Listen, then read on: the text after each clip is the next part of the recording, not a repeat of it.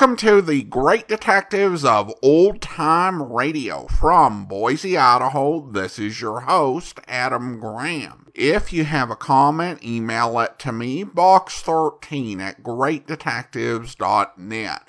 Follow us on Twitter at Radio Detectives and check us out on Instagram, instagram.com slash great detectives. Well, today begins the last week of season 13 of the Great Detectives of Old Time Radio. The change in seasons doesn't mean a whole lot, other than that we finished off another 52 weeks of bringing you great detective shows because everything will carry on as to into next week with season 14. One thing that does matter is that tomorrow we are launching our latest Great Detectives of Old Time Radio uh, t-shirt. So be sure and listen for that tomorrow. Uh, also, if you're not subscribed to the podcast, I do encourage you to subscribe. You can subscribe using your favorite software, whether it's Apple, TuneIn, Stitcher, or Amazon Music at amazon.com slash OTR Detectives. But now let's go ahead and get into this week's episode of The Adventures of Sam Spade. The original air date, August the 15th, 1948, and the title is The Critical Author Caper.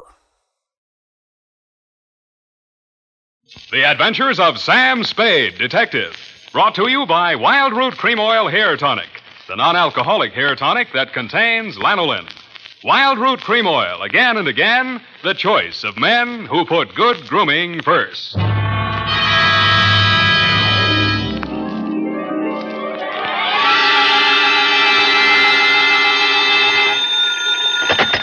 Spade Detective Agency. It's only me from over the sea. Oh, Sam, how was it at the beach? Same as it's always, uh, uh, foggy. Did you go in? Well, I was up to my neck from the first rumble. If you mean did I go in the water, I did. Was it cold? I didn't notice. I was too busy landing a corpse. Oh, oh, Sam, what a coincidence. I was just reading my new library book. Yeah? And it's all about a body in the water, pushed over a cliff. Mhm. And there's a strangest girl in it with a with a strange mother. Figures. And she drinks, the girl, and runs away with a chauffeur. They're rich people. They can't do that. They're stealing my material. Oh, no, Sam, no. It's by Owen Fitzstephen. He's very well thought of. Mother always understands his plot. Not tonight, she won't. Stay where you are, Angel. I'll be right down to dictate my report on the critical author caper.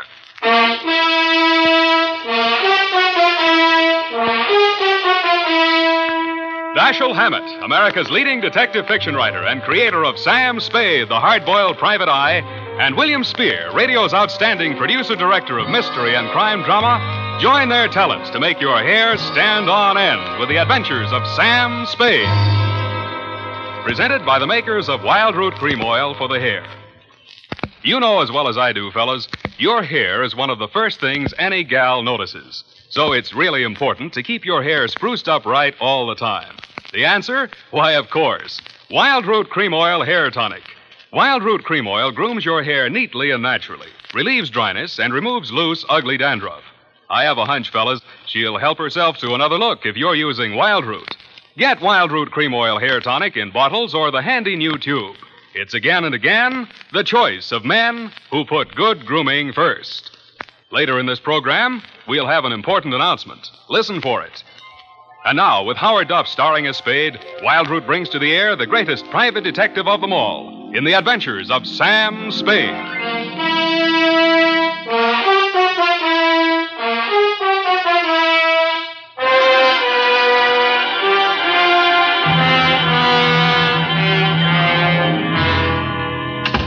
I'm looking over Oh. the phone. Oh, Sam. Yeah, come on in. Let's get this over with. Can you wait till I finish this chapter? Hmm? Just a page to go.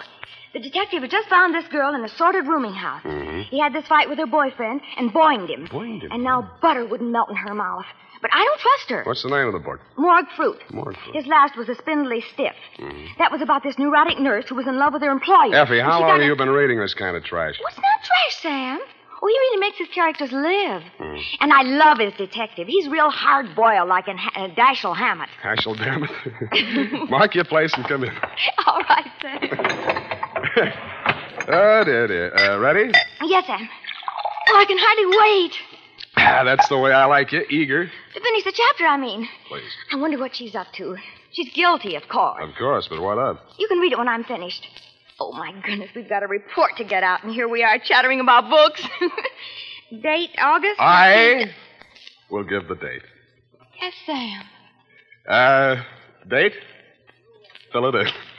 To uh, Missing Persons Bureau, San Francisco Police. Attention, Sergeant Schwartz from Samuel Spade, license number 137596. Subject, Gabrielle Leggett. Dear Dave, I uh, should have handed it over to you at the start, but you know me, I'm greedy. I cashed the check she'd sent me as a retainer without consulting my better judgment. Gave the money to Effie to pay bills without batting an eye. Borrowed a dime car fare from the corner newsboy without collateral and arrived in front of the Leggett Mansion on Nob Hill without the foggiest notion of what I had been retained for. I'm Gertrude Leggett, Mr. Spade. It's about my stepdaughter, Gabrielle. She's been missing since the funeral. Uh, whose funeral was that, Mrs. Leggett? My husband, Gabrielle's father. That was nearly three weeks ago. She came to me afterwards and said she was going down to Quesada, to our country place, for a few days. That she wanted to be alone with her grief. But I discovered that she never arrived at Quesada.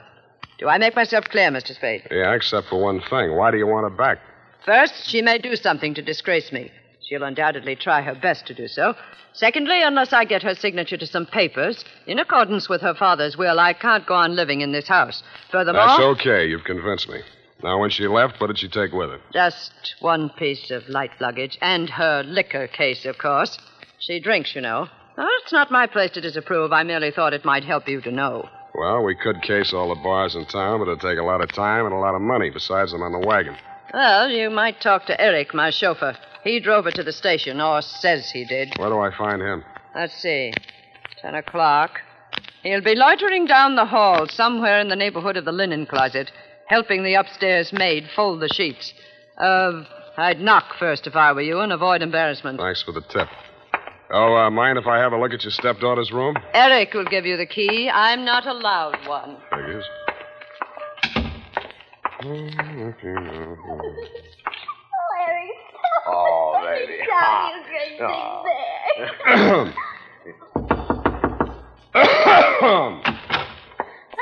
excuse me, sir. Thank you for your kind assistance, Mr. Collins. It's okay, Myrtle. Anytime. And, yes, sir. you Eric? Collinson, uh, what can I do for you? I'd uh, like the key to Miss Gabrielle's room. You the law? Why? You expecting some? Ah, the old lady's been threatening to yell cop. She decided to whisper instead. Oh, private dick. You catch on fast, lover boy.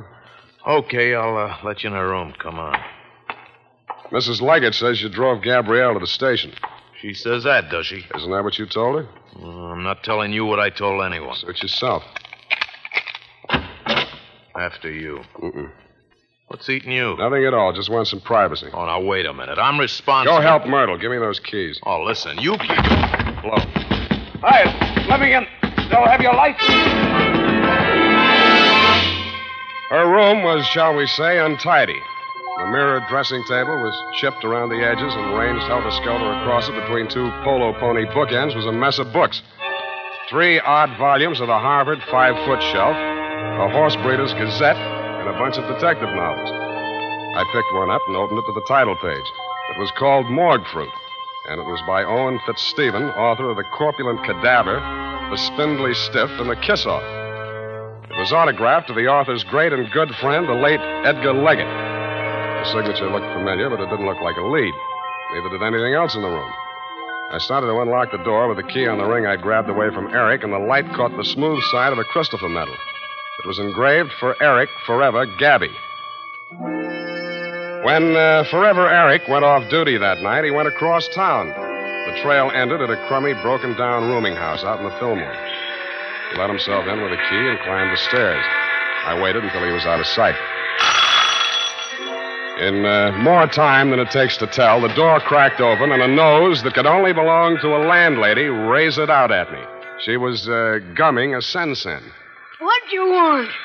They uh, get settled in all right? They ain't nobody settling in on me. Never touched me.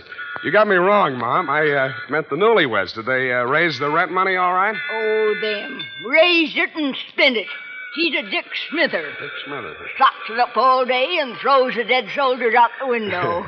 and they call it a honeymoon. Who are you? Uh, I'm her uh, ex-husband, darling. I uh, came to pay her the back alimony I owe her. well, give it to me. I'll see she gets. Oh, no, you don't. No, no, don't you come pushing in here. Quiet. It's after hours.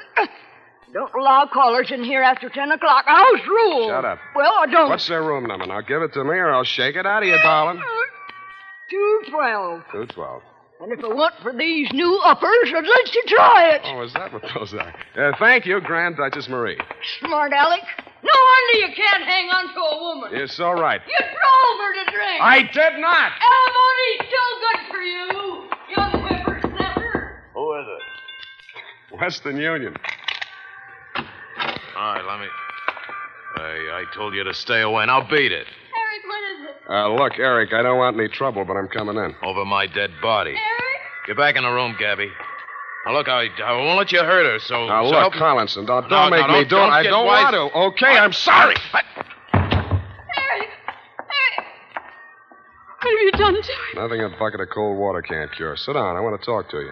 Who are you? Sam Spade. I'm a private detective. Your stepmother hired me to find you. Oh? You know why she wants to find me? Do you? She wants to kill me. She killed my father, now she'll kill me. Can you prove that? My father never had a day's illness in his life. He could drink three quarts of brandy in any evening. Do you believe a man like that could die of heart failure? Frankly, I could. Now she's starting the same kind of talk about me. She wants to railroad me to the insane asylum. Do I seem crazy to you? No. A little nervous, maybe. This idea you have about your father's death. Talk some more, will you? All right. I'll tell you the whole thing. But I gotta have a drink first. Hey, I can't get the top off. Give me a hand, will you? Sure. Uh, you need a corkscrew for this one. Yeah, I think there's one down there in the cupboard. I don't see one. Back in the corner. A little farther. There. No, there's nothing. In... Hey!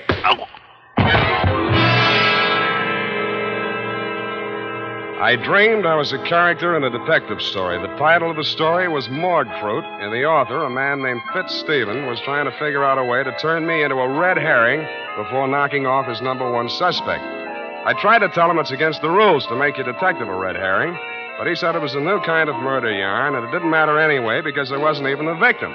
That's what he thought.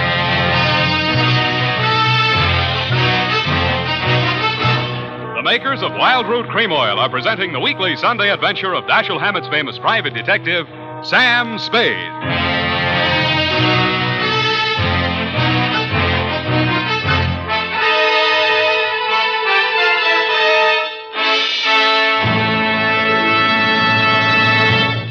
Now, here's important news on good grooming. If you want the well groomed look that helps you get ahead socially and on the job, listen. Recently, thousands of people from coast to coast who bought Wild Root Cream Oil for the first time were asked, How does Wild Root Cream Oil compare with the hair tonic you previously used? The results were amazing. Better than four out of five who replied said they preferred Wild Root Cream Oil. Remember, non alcoholic Wild Root Cream Oil contains lanolin. And here's the announcement we promised you. Now you can get Wild Root Cream Oil, America's leading hair tonic, in a generous new 25 cent size on sale at all drug and toilet goods counters. It's also available in larger economy bottles and the handy new tube. Get Wild Root Cream Oil again and again, the choice of men who put good grooming first. By the way, smart girls use Wild Root Cream Oil too, and mothers say it's grand for training children's hair.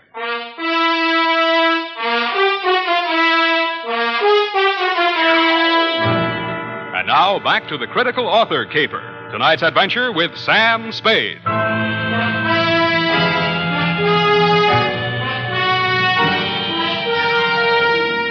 When I uh, came to, it had came the dawn, and I was still a character in a detective story, and I felt more like a red herring than I had in my dream. I had dragged myself across my own trail and wound up no place. My quarry had fled, leaving nothing behind but empty bottles with fingerprints on them. I lifted the few and hustled over to the Bureau of Identification. Half an hour later, I got the report. They were mine. All mine. I wondered what a detective novelist would make of that. I decided to find out. I had met Owen Fitzstevens several years back in uh, Seattle when I was digging dirt on a chain of fake mediums. He was plowing the same field for literary material, and we pooled forces. I got more out of the combination than he did since he knew the spook racket inside out. I cleaned up my job in a couple of weeks, and we parted friends. His San Francisco apartment was on the sixth floor of the St. Mark. He was standing at its door, holding out a lean hand to greet me when I got there. Well, you're looking fit, Sam. A Little red in the face. That's the red herring I ate last night. How's the uh, literary grift go? Uh, you haven't been reading me? No, where'd you get that funny idea? Oh, there was something in your tone, as in the voice of one who has bought an author for a couple of dollars. I suppose you're still hounding the unfortunate evildoer? yeah, that's how I happened to look you up. Uh, you autographed a book for Edgar Leggett. Oh, yes, yes. Morgue fruit. Distressingly prophetic. Uh, what do you know about that family? Oh, what have they been up to now? How well you know the girl, uh, Gabrielle?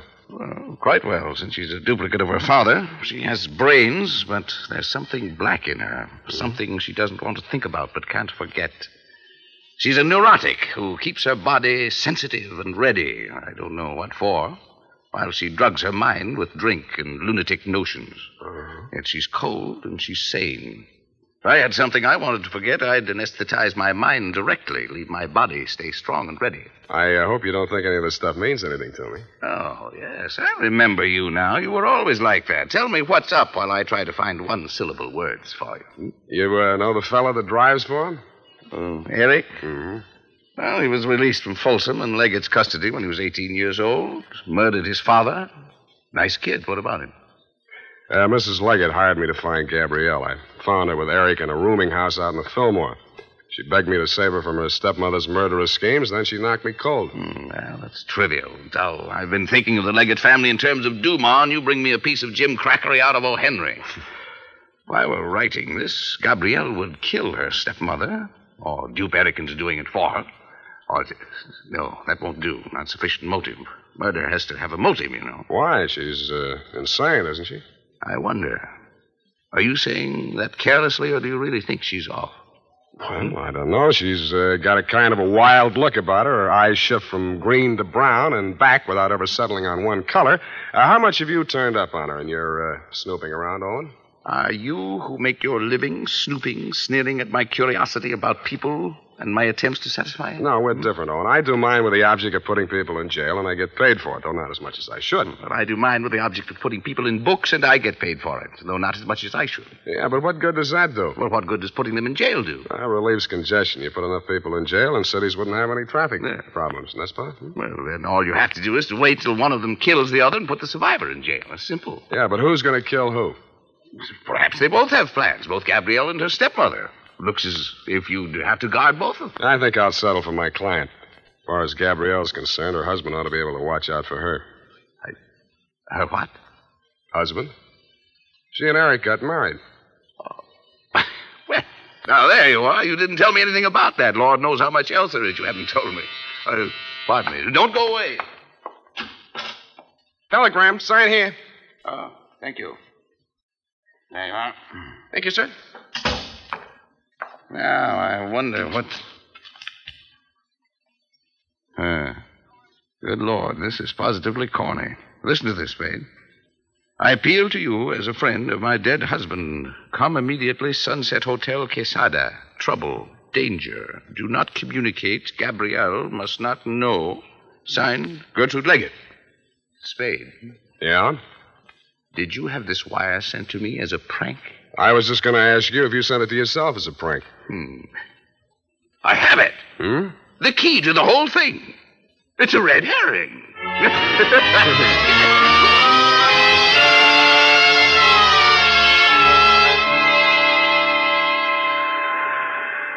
I didn't think Fitzstephen would be able to hold out very long against his professional curiosity, and I didn't imagine he thought I would. I caught the next bus for Quesada. Quesada is a one hotel town pasted on the rocky side of a young mountain that slopes into the Pacific Ocean some 80 miles from San Francisco. I got there at 11 something that night, stepped down from the bus, and crossed the street to the Sunset Hotel. All right, all right. Keep your shirt on. Uh, Mrs. Leggett registered here? What's your name? Owen Fitzstephen. Oh, she left a message for you. Said uh, for you to wait right here and don't leave till she gets back. Yeah, she say where she was going? Oh, it's probably over visiting with her daughter and new son-in-law, new over to the cove. How do you get there? Well, you'll never be able to find it at night uh, unless you you went all the way around by the east road. Yeah, Not yeah. then, I'm sure, unless you knew the country. Well, how do you It's get there in the daytime? Well, uh, you go down this street, you take the fork on the ocean side, and follow that up along the cliff. It's easily enough found in the daytime, but you you never never never in the world. You, you wouldn't be able yeah, okay, it at night. okay. Heard If- you the first time.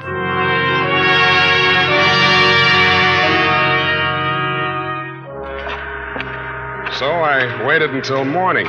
Stupid me. I found the road out to the point, but it had never really been a road. The side of the ledge became steeper and steeper until the path was simply a narrow shelf on the face of the cliff. The cliff that sheared off 150 feet or more to ravel out into the ocean. A breeze from the general direction of China was pushing fog over the top of the cliff, making a noisy lather of seawater at the bottom. Rounding a corner where the cliff was steepest, I chucked my cigarette over the edge and watched it spin downwards. And that's when I saw it.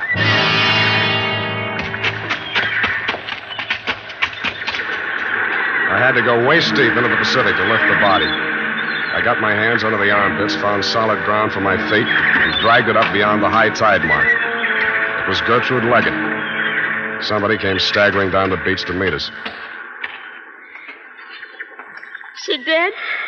Yeah, Gabrielle, she's dead. Oh, oh, the witch is dead.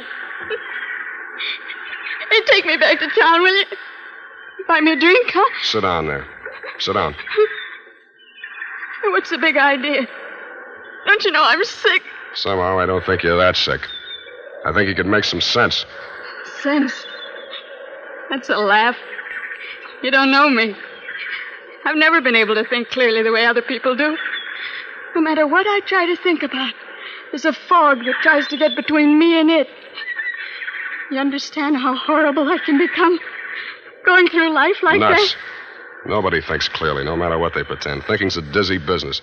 A matter of catching as many of those foggy glimpses as you can and fitting them together the best you can. Trouble with you is you've been enjoying your misery. You've been so busy trying to prove that you're nuts, it's a wonder you haven't really driven yourself nuts. How do you know I haven't? Because you're too anxious to admit it. All right, I'm sane if you want it that way. I'm just evil. There's something black inside me. What was that again? Something black. Everybody knows that about my family. My father, too. Who told you that? I always knew it.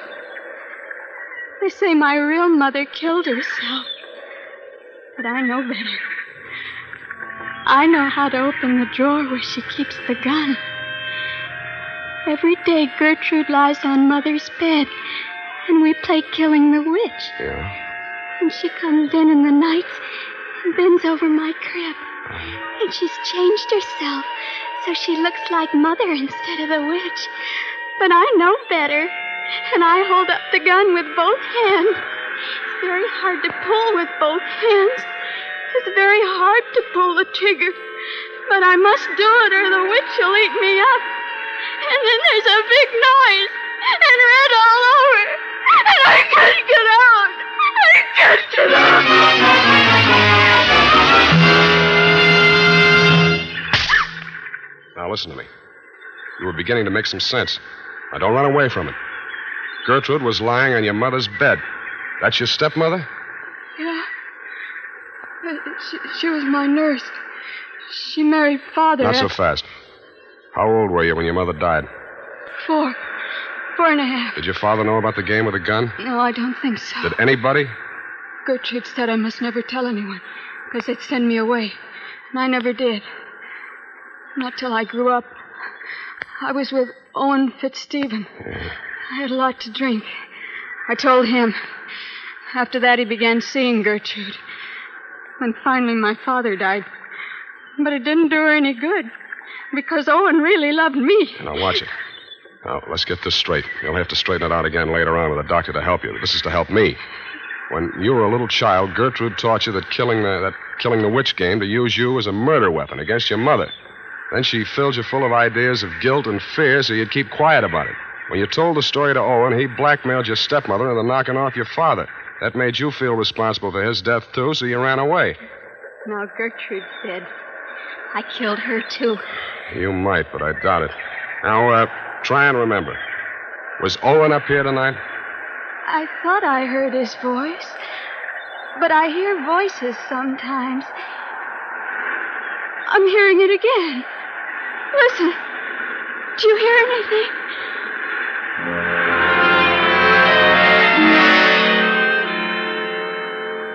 I didn't hear anything but the wind and the beat of the surf at first. But when I did hear the voice, I sent Gabby for a doctor before I investigated. He was pretty badly mangled in the rocks. He'd fallen nearly as far as he'd pushed Gertrude, but was still alive. I made him as comfortable as I could, and finally he opened his eyes. Hello, Sam. You messed yourself up good. Yeah. No more rocks for me. Not unless you make Alcatraz. You know, I had half an idea when you came to see me in San Francisco that you were secretly nursing some exceptional, idiotic theory. Thanks, Owen, but I never had any theory. Whole thing dropped into my lap. Don't be too sure of that. Understand at present, I admit nothing. Later on, if I'm forced to, the very number of my crimes will be to my advantage. On the theory that nobody but a lunatic could have committed so many. Oh, there's not so many. Only Gertrude, your co-author of the murder of the late Edgar Leggett. Nonsense. Crimes and crimes dating from the cradle. Even literature should help me. Not your own books. Why not? Didn't the critics agree that the spindly stiff bore all the marks of authorial degeneracy? Evidence, son, to save my sweet neck. And I shall wave my mangled body at them. A ruin whose crimes and high heaven have surely brought sufficient punishment upon it. Yeah, you'll probably make a go of it. Legally, you're entitled to beat the jump if ever anybody was. Legally? You mean insane?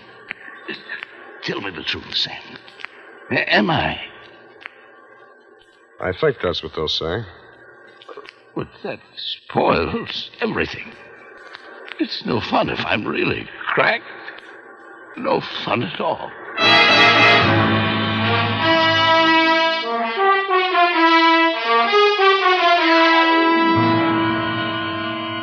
Period and a report. Just goes to show, doesn't it? Now, there you go again, Effie. I mean, if anything like that happened in real life, you wouldn't believe it. You mean if anything like that happened in fiction? Oh, no, the author is never the guilty party. Well, this author was. But that's not fair. The author is never supposed to be guilty of You're right. any- You're right, Effie. He shouldn't be even a suspect.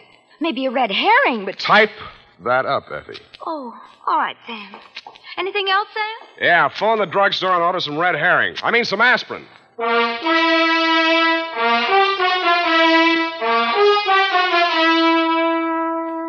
and more folks are turning to famous Wild Root Cream Oil every day. Wild Root Cream Oil gives you all you ever dreamed of in a hair tonic. It grooms your hair neatly and naturally the way you like it, the way other people like it.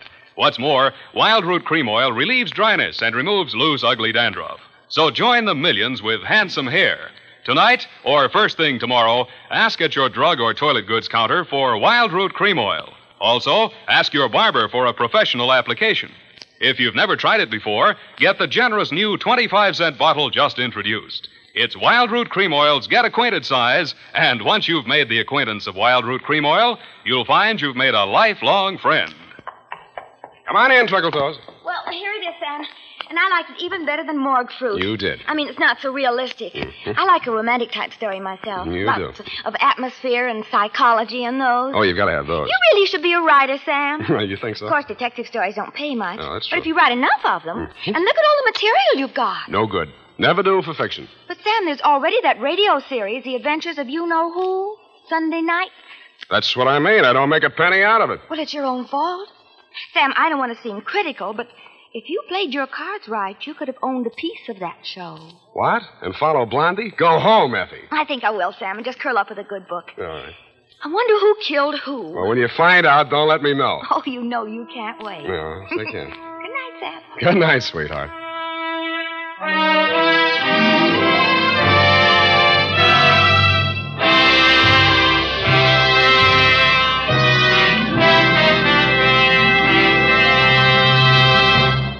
The Adventures of Sam Spade, Dashiell Hammett's famous private detective, are produced and directed by William Spier. Sam Spade is played by Howard Duff. Lorene Tuttle is Effie.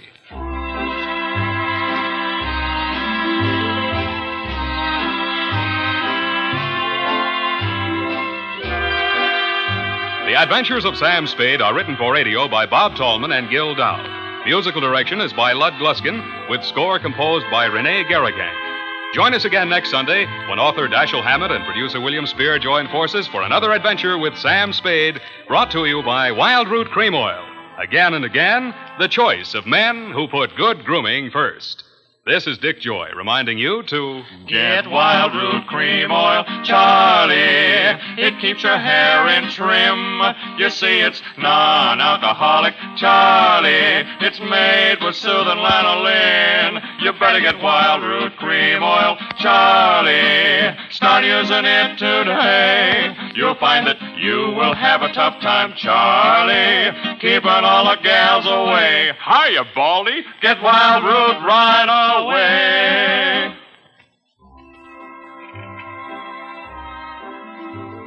This is CBS, the Columbia Broadcasting System.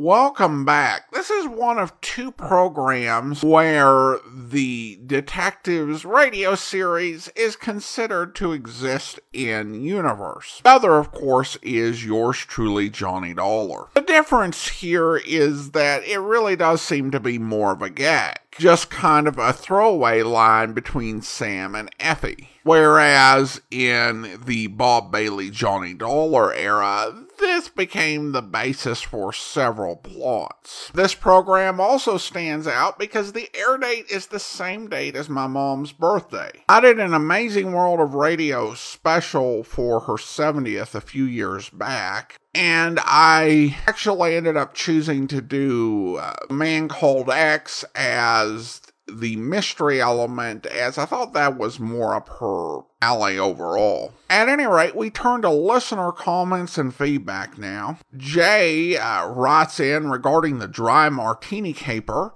Sam Spade is one of my all time favorites. Besides the dialogue in the dry martini caper, which is laugh out loud funny, I enjoyed Sam's description of the hotel that wasn't even a flea bag because the fleas had died to show ba- how bad it was, it had quote unquote mission furniture.